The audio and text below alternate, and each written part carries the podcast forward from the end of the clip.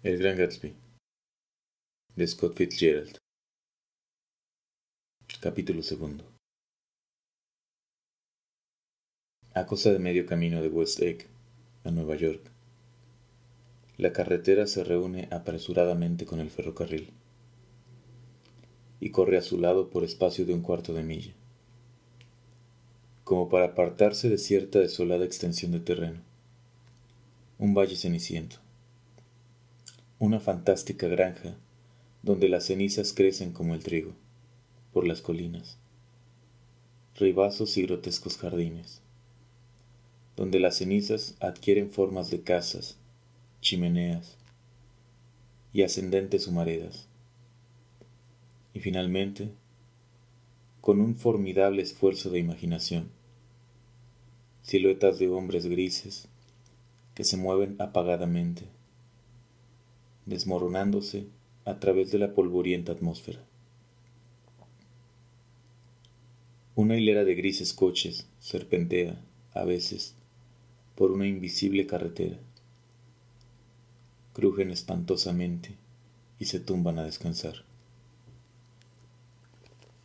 Inmediatamente, los grises hombres de ceniza aparecen, agitando con pesadas asadas una impenetrable nube que oculta a la vista sus turbias operaciones. Sin embargo, por encima de la grisácea tierra y superando los espasmos del agitado polvo que flota incesantemente en el aire, se advierten los ojos del doctor T.J. Ecclesburg. Los ojos del doctor T.J. Ecclesburg son azules y gigantescos. Sus retinas tienen una yarda de alto. No miran desde rostro alguno, sino desde un par de enormes gafas amarillas posadas en una nariz que no existe. Evidentemente, algún ocultista extraordinariamente bromista las colocó allí para hacer medrar su clientela en el burgo de Queens. Y luego se hundió en la eterna ceguera al marcharse o se las olvidó. No obstante, esas pupilas, algo apagadas por las inclemencias del tiempo, lluvia y sol, siguen meditando tristemente sobre el solemne muladar. El valle de cenizas está limitado a un extremo por un pequeño y turbio río, y cuando se levanta el puente levadizo para dejar el paso a las barcazas, los pasajeros de los trenes allí parados tienen media hora para admirar la lúgubre escena. En aquel punto se hace siempre un alto de un minuto, como mínimo. Así fue como, por primera vez, pude ver a la amante de Tom Buchanan. El hecho de que tuviese un amante era comentado en todas partes donde se le mencionaba. Sus conocidos se sentían ofendidos porque se presentaba con ella en los cafés populares. La dejaba en una mesa y se iba de un lado a otro, hablando con cualquier persona que encontrara. Aunque sentí curiosidad por verla, no tenía deseos de conocerla. Si bien acabé conociéndola. Una tarde, iba en tren a Nueva York con Tom cuando nos detuvimos cerca de los montones de ceniza. Él se puso de pie de un salto y cogiéndome del brazo, me precipitó literalmente fuera del coche. Bajemos, insistió. Quiero que conozcas a mi chica. Me parece que durante el almuerzo había empinado el codo en demasía, y su decisión de tener mi compañía rayaba en la violencia. Su arrogante suposición era que un domingo por la tarde yo no podía tener nada mejor que hacer. Le seguí a lo largo de la verja, pintada de blanco, que separa el camino de la vía Caminamos unas cien yardas por la carretera, bajo la insistente mirada del doctor T.J. Ecclesburg. El único edificio que parecía a la vista era un pequeño bloque de ladrillo amarillo, asentado al borde del sucio erial, una especie de compacta calle mayor, encargada de suministrarle provisiones y rodeándolo todo, la más absoluta nada. Una de las tres tiendas estaba por alquilar. La otra era un restaurante abierto, toda la noche, al que se llegaba por un sendero de ceniza. La tercera era un taller. Reparaciones George B. Wilson. Compra y venta de coches. Rezaba el letrero. Seguía Tom al interior de este local. El taller tenía un aspecto poco próspero y muy desnudo. El único coche visible eran los restos de un Ford, recubierto de polvo, agazapado en un oscuro rincón. Se me estaba ocurriendo que esta sombra de garage no era más que una tapadera, y que suntuosos, a la par de románticos departamentos, estarían disimulados arriba cuando el propietario apareció en la puerta de un despachito, limpiándose las manos en un trozo de borra. Era rubio, apagado, anémico y de una elegancia mortecina. Al vernos, un húmedo destello de esperanza asomó a sus pupilas de un azul claro. Hola Wilson, chico, dijo Tom golpeándole jovialmente el hombro. ¿Cómo van las cosas? No me puedo quejar, dijo Wilson, poco convencido. ¿Cuándo me vende ese coche? La próxima semana. Mi mecánico está arreglándolo. Va muy despacio, ¿no es verdad? No, repuso Tom fríamente. Y si piensa así, Wilson, quizá valdrá más la pena que lo venda en otro lado. No quise decir eso, se justificó Wilson apresuradamente. Solo quise... Su voz se apagó, y Tom miró con impaciencia a su alrededor. Se oyeron pasos por las escaleras y la robusta silueta de una mujer ocultó la luz de la puerta del despachito. Debía de tener treinta y tantos años. Era algo gruesa, aunque llevaba las carnes con la sugestiva sensualidad de algunas mujeres. Su rostro, que asomaba por encima de un traje de lunares de crepe de china azul oscuro, no ofrecía ninguna faceta o destello de belleza mas en torno suyo latía una vitalidad perceptible al instante, como si todos los nervios de su cuerpo se hallaran en continua combustión. Sonrió levemente, y pasando por el lado de su marido, como si fuera un fantasma, estrechó la mano de Tom. Mirándole a los ojos, se humedeció los labios y sin volverse, se dirigió a su marido con voz ronca y suave. Tráete algunas sillas. ¿Por qué no las sacas? Alguien podrá sentarse. Oh, sí, asintió Wilson apresuradamente, y penetró en el pequeño despacho, confundiéndose con el color ceniciento de las paredes.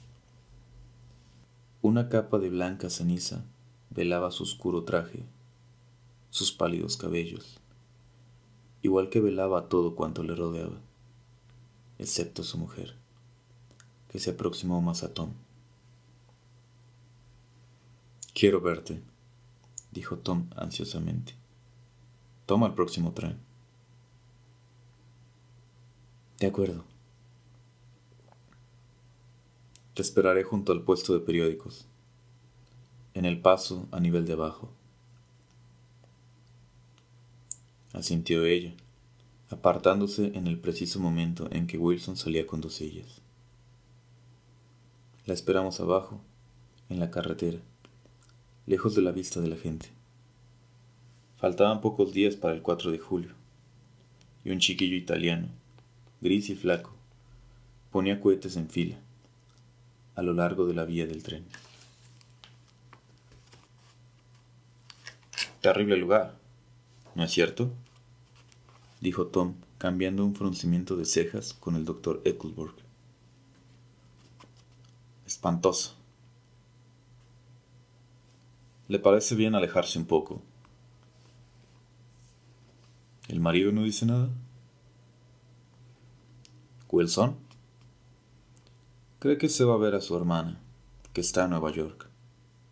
El pobre es tan corto que ni se ha dado cuenta de que está vivo.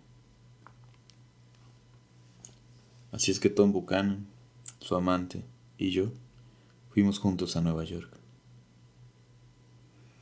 No materialmente juntos, pues Mrs. Wilson iba discretamente sentada en otro vagón. Tom brindaba esta muestra de condescendencia para con los sentimientos de los habitantes de East Egg que pudieran viajar en el tren. La mujer se había cambiado de traje Llevaba un vestido de una imitación de muselina castaño, que cuando Tom la ayudó a apearse en el andén de Nueva York, se ajustó estrechamente a sus caderas. En el puesto de periódicos, compró un ejemplar de Town Tattle y una revista de cine. En la droguería de la estación, Cold Cream, y una botella de perfume. Una vez arriba, en la solemne superficie llena de ecos, Dejó pasar cuatro taxis antes de escoger uno nuevecito, de color lavanda, con tapicería gris. En él nos deslizamos fuera de la mole de la estación, adentrándonos en el resplandeciente sol. Pero casi al instante, ella se apartó bruscamente de la ventanilla y echándose hacia adelante golpeó el cristal. Quiero uno de esos perros, dijo con vehemencia. Quiero uno para el piso. Es tan agradable tener un perro. Retrocedimos hasta acercarnos a un anciano de grises cabellos, que tenía un absurdo parecido con John D. Rockefeller. En una cesta que colgaba de su cuello, temblaban asustados una docena de muy recientes cachorrillos, de raza indeterminada. ¿De qué raza son? preguntó Mrs. Wilson, al acercarse el hombre a la ventanilla. De todas las razas, ¿cuál quiere usted, señora? ¿Un perro policía no tendrá usted? El hombre miró la cesta con cierta duda, metió la mano y sacó, agarrándolo por la piel del lomo, un cachorrillo que se retorcía débilmente. No es perro policía. Bueno, no es exactamente un perro policía, reconoció el hombre con decepcionada voz. Más bien es un Airedale. Pasó la mano por el castaño estropajo de la espalda. Fíjese en este pelo. Menudo pelo. Este perro nunca la molestará con resfriados. Me parece monísimo, dijo Mrs. Wilson, entusiasmada. ¿Cuánto vale? ¿Este perro? Lo miró, lleno de admiración. Le costará diez dólares. El Airedale, porque indudablemente algo tenía que ver con un Airedale, aunque sus patas fueran sorprendentemente blancas, cambió de manos y se aposentó en el regazo de Mrs. Wilson, que acarició, arrobada, aquel pelo a prueba de todo. ¿Es chico o chica? inquirió ella delicadamente. ¿Ese perro? El chico. Es una perra, contradijo Tom firmemente. Aquí tiene su dinero. Vaya y cómprese otros diez perros como él. Nos dirigimos a la Quinta Avenida, suave y cálida, casi pastoral, en la estival tarde de domingo. No me hubiera extrañado ver un gran rebaño de blancas ovejas dando la vuelta a una esquina. Parad, dije. Debo dejaros. No, se negó Tom rápidamente. Myrtle se disgustará si no vienes al piso. ¿Verdad, Myrtle? Venga usted, me ordenó ella. Telefonaré a Catherine, mi hermana. Gente muy entendida la considera hermosísima.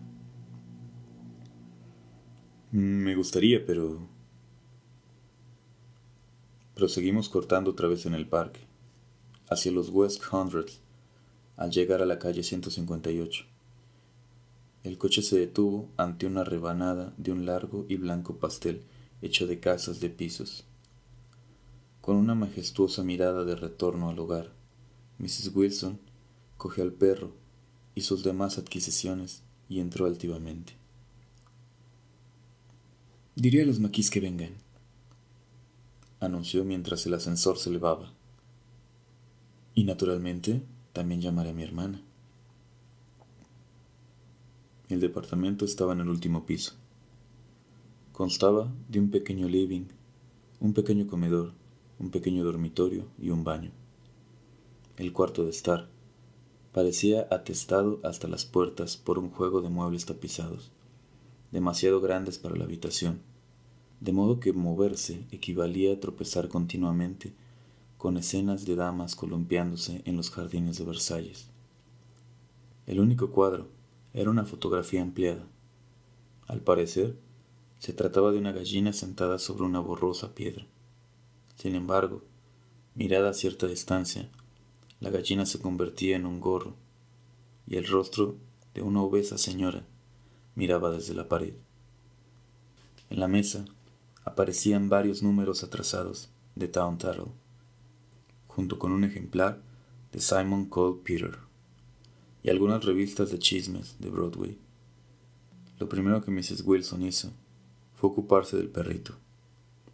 Un botones del ascensor salió, con evidente mala gana, a buscar leche y un cajón de paja, a lo que añadió, por propia iniciativa, una lata de bizcochos para el perro, largos y duros, uno de los cuales se estuvo deshaciendo toda la tarde, indiferentemente en el platillo de leche.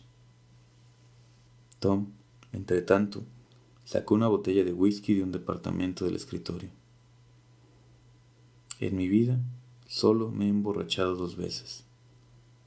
La segunda vez fue aquella tarde. Así es que todo cuanto ocurrió está rodeado de una opaca niebla, a pesar de que el piso estuvo lleno de alegre sol hasta después de las ocho. Mrs. Wilson, sentada en las rodillas de Tom, llamó por teléfono a varias personas.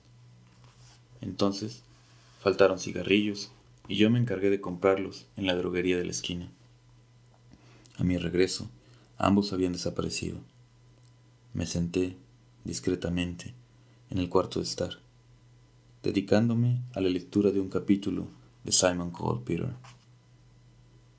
O lo que leí era muy malo, o el whisky tergiversaba las cosas, pues no hallé el menor sentido en toda mi lectura. En el momento en que Tom y Myrtle, tras la primera copa, Mrs. Wilson y yo empezamos a llamarnos por nuestros nombres de pila, reaparecieron, la gente comenzó a llamar a la puerta del piso. Catherine, la hermana, era una esbelta y mundana muchacha, de unos treinta años, de compacta y pegajosa melena roja y cutis empolvado de un blanco lechoso. Se había depilado totalmente las cejas, dibujándolas luego en un ángulo más llamativo.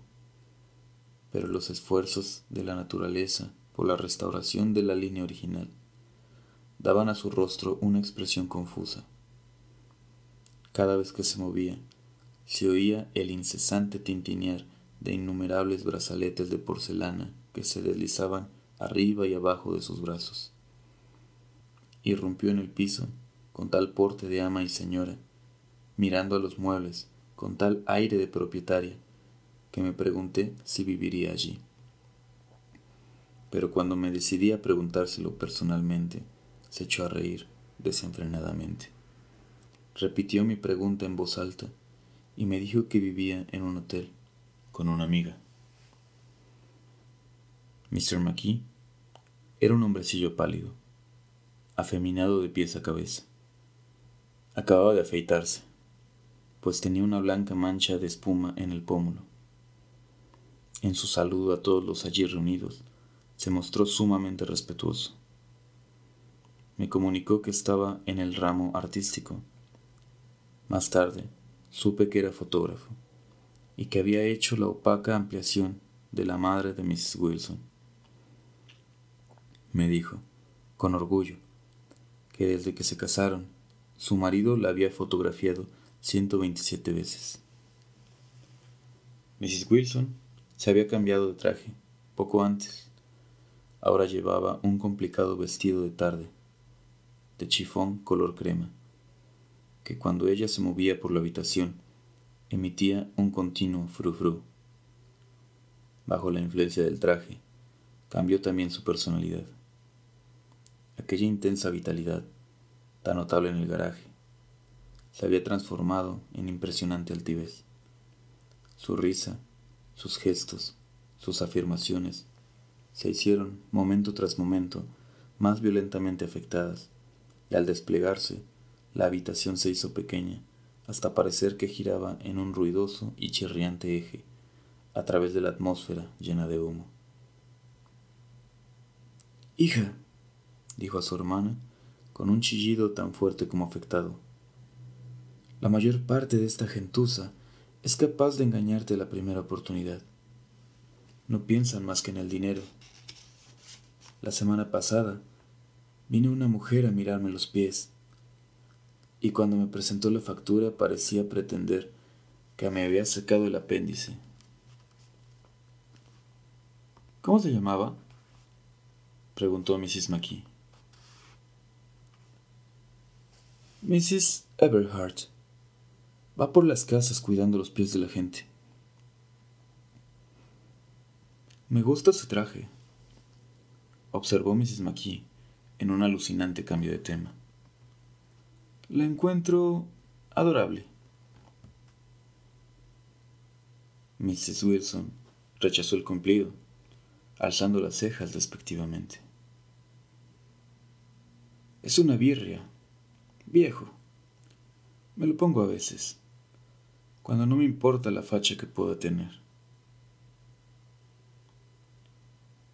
Si le cae a la mar de bien, comprenda lo que quiero decir, prosiguió Mrs. McKee. Si Chester pudiera cogerla en esa actitud, me parece que haría algo bueno. Todos contemplamos silenciosamente a Mrs. Wilson la cual apartó de sus ojos un mechón de cabello y nos miró con brillante sonrisa. Mr. McKee la observó fijamente, ladeando la cabeza y volviendo la mano de un lado a otro, frente a su cara. Cambiaría la luz, dijo al cabo de un momento. Me gustaría destacar el modelado de las facciones. Procuraría sacar todo el cabello de atrás Pues yo no cambiaría la luz, exclamó Mrs. McKee. Me parece...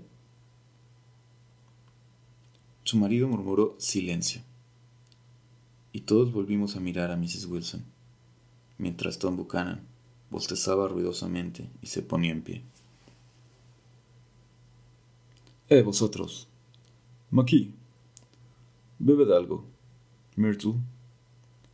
Antes de que la gente se duerma, saca algo más de hielo y agua mineral. Le dije al chico que trajera hielo.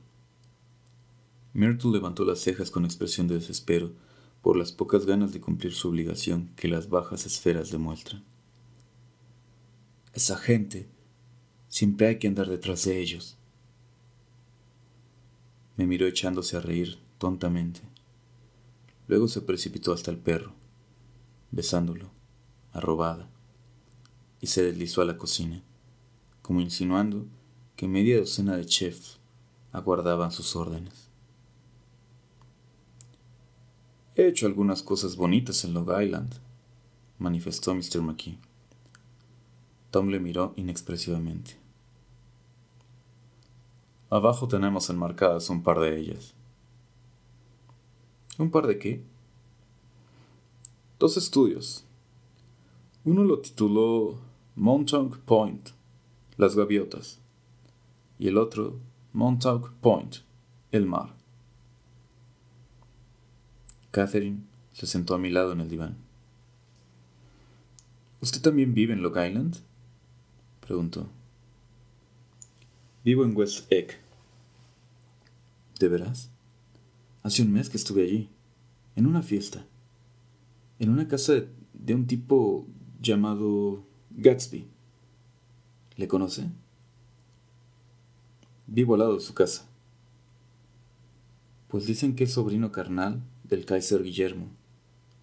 De ahí procede su dinero. Ah, ¿sí? asintió. Es un hombre que me da miedo. Me fastidiaría que se interesara por mí. Esta interesantísima información sobre mi vecino fue interrumpida por Mrs. McKee, que señaló bruscamente a Catherine. Oye, Chester, me parece que lograrías algo bueno con ella, dijo. Mr. McKee asintió con aire aburrido y dirigió su atención a Tom. Me gustaría poder trabajar más en Long Island. Si encontrara la manera de introducirme, todo lo que pido es un empujón. Pídaselo a Myrtle, dijo Tom, rompiendo en una sonora carcajada, en el instante en que Mrs. Wilson aparecía llevando una bandeja. ¿Le darás carta de presentación? ¿Verdad que sí, Myrtle? ¿Qué haré qué? preguntó ella, extrañada. Dar a Mr. McKee una carta de presentación dirigida a tu marido, para que haga algunos estudios. Sus labios se movieron silenciosamente al improvisar. Um, George B. Wilson y la bomba de gasolina, o algo parecido. Catherine se inclinó hacia mí, susurrándome al oído. Ni uno ni otro pueden soportar a la persona con quien están casados. Ah, ¿no? No, no los pueden aguantar. Mira a Myrtle, luego a Tom. Yo me pregunto, ¿por qué siguen viviendo con ellos si están hartos? Por mi parte, me divorciaría y nos casaríamos enseguida. ¿Tampoco ella le gusta a Wilson? La respuesta fue inesperada y provino de Myrtle, que había oído la pregunta y resultó tan violenta como obscena. ¿Lo ve? exclamó Catherine, triunfante, bajando de nuevo la voz. En realidad, la mujer es la que les mantiene separados. Es católica. Los católicos no admiten el divorcio. Daisy no era católica, de modo que me extrañó lo rebuscado de la excusa. Cuando se casen, prosiguió Catherine, se irán una temporada al oeste, hasta que las cosas se calmen. Sería más discreto irse a Europa, Ah, ¿le gusta Europa? Exclamó ella sorprendida. Acabo de llegar de Monte Carlo. ¿De veras? Justo el año pasado. Fui con otra chica. ¿Estuvieron allí mucho tiempo? No. Solo estuvimos en Monte Carlo y volvimos. Fuimos por Marsella. Cuando empezamos, teníamos mil doscientos dólares pero en las salas privadas nos desplumaron en dos días. El regreso fue horrible, se lo digo yo. Santo Dios, cómo odio a esa ciudad. Por un instante floreció en la ventana el cielo del crepúsculo, de un azul parecido a la dulce transparencia del Mediterráneo. Luego, la aguda voz de Mrs. McKee me trajo de nuevo a la habitación. También yo estuve a punto de cometer una equivocación, afirmó vigorosamente. Un poco más y me caso con un tipejo que venía pretendiéndome desde hacía mucho tiempo. Sabía que era inferior a mí. Todo el mundo lo decía. Ese hombre, Lucille, vale mucho menos que tú. Sin embargo, si no llego a encontrar a Chester, seguro que me pilla. Sí, pero oiga una cosa, dijo Myrtle agitando la cabeza de arriba abajo. Por lo menos no se casó con él. Ya lo sé. Bueno, pues yo sí me casé con él, murmuró Myrtle ambiguamente. Y aquí reside la diferencia entre su caso y el mío. ¿Por qué lo hiciste, Myrtle? inquirió Catherine. Nadie te obligó. Myrtle reflexionó. Me casé porque le creí un caballero, dijo al cabo de un rato. Creí que tendría un poco de educación, pero no me llega a la suela del zapato. Pues estuviste durante una temporada loca por él, exclamó Catherine. Loca por él, repitió Myrtle escandalizada. ¿Quién ha dicho que estuve loca por él? He estado tan loca por él como por este hombre. De repente me señaló. Todos me miraron acusadoramente y con la expresión de mi rostro intenté demostrar que no esperaba de ella el menor efecto. En lo único que no tuve juicio fue casándome con él. Casi en el acto me di cuenta de que había cometido un error. Para casarse, le pidió prestado a un amigo su mejor traje y no me lo dijo. Un día, mientras él estaba fuera, su amigo vino a buscarlo. Oh, ¿es su traje? le pregunté. No sabía absolutamente nada. Pero se lo di. Después estuve llorando a moco tendido por toda la tarde.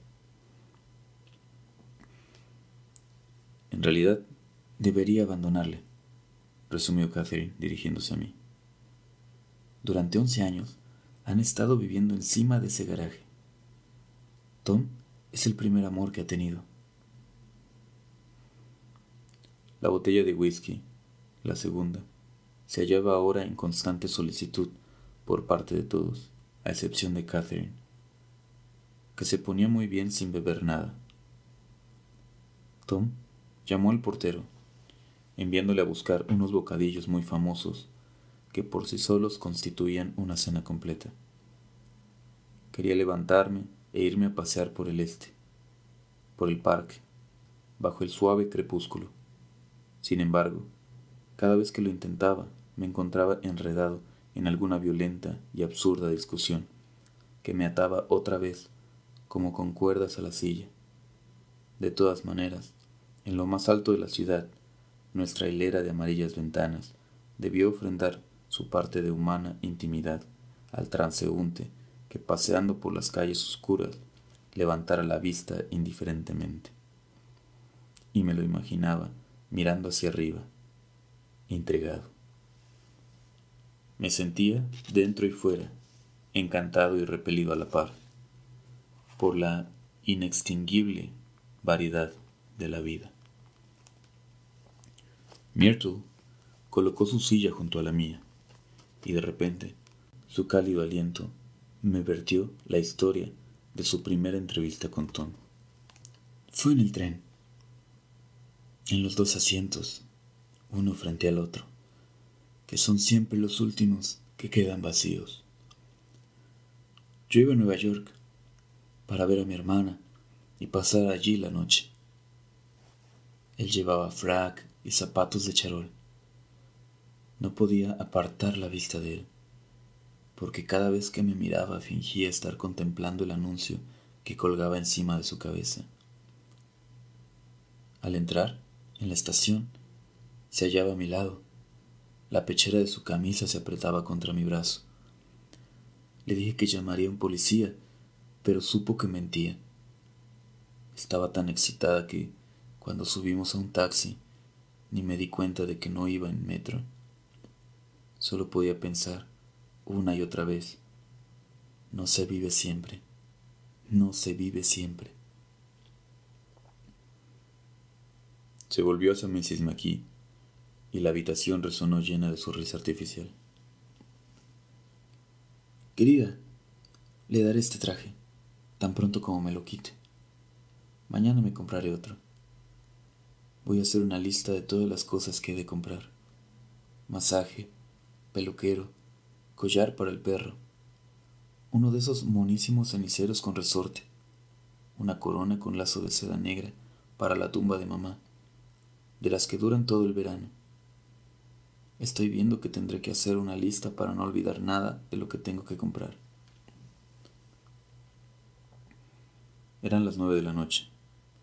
Casi al instante volví a mirar el reloj. Eran las diez.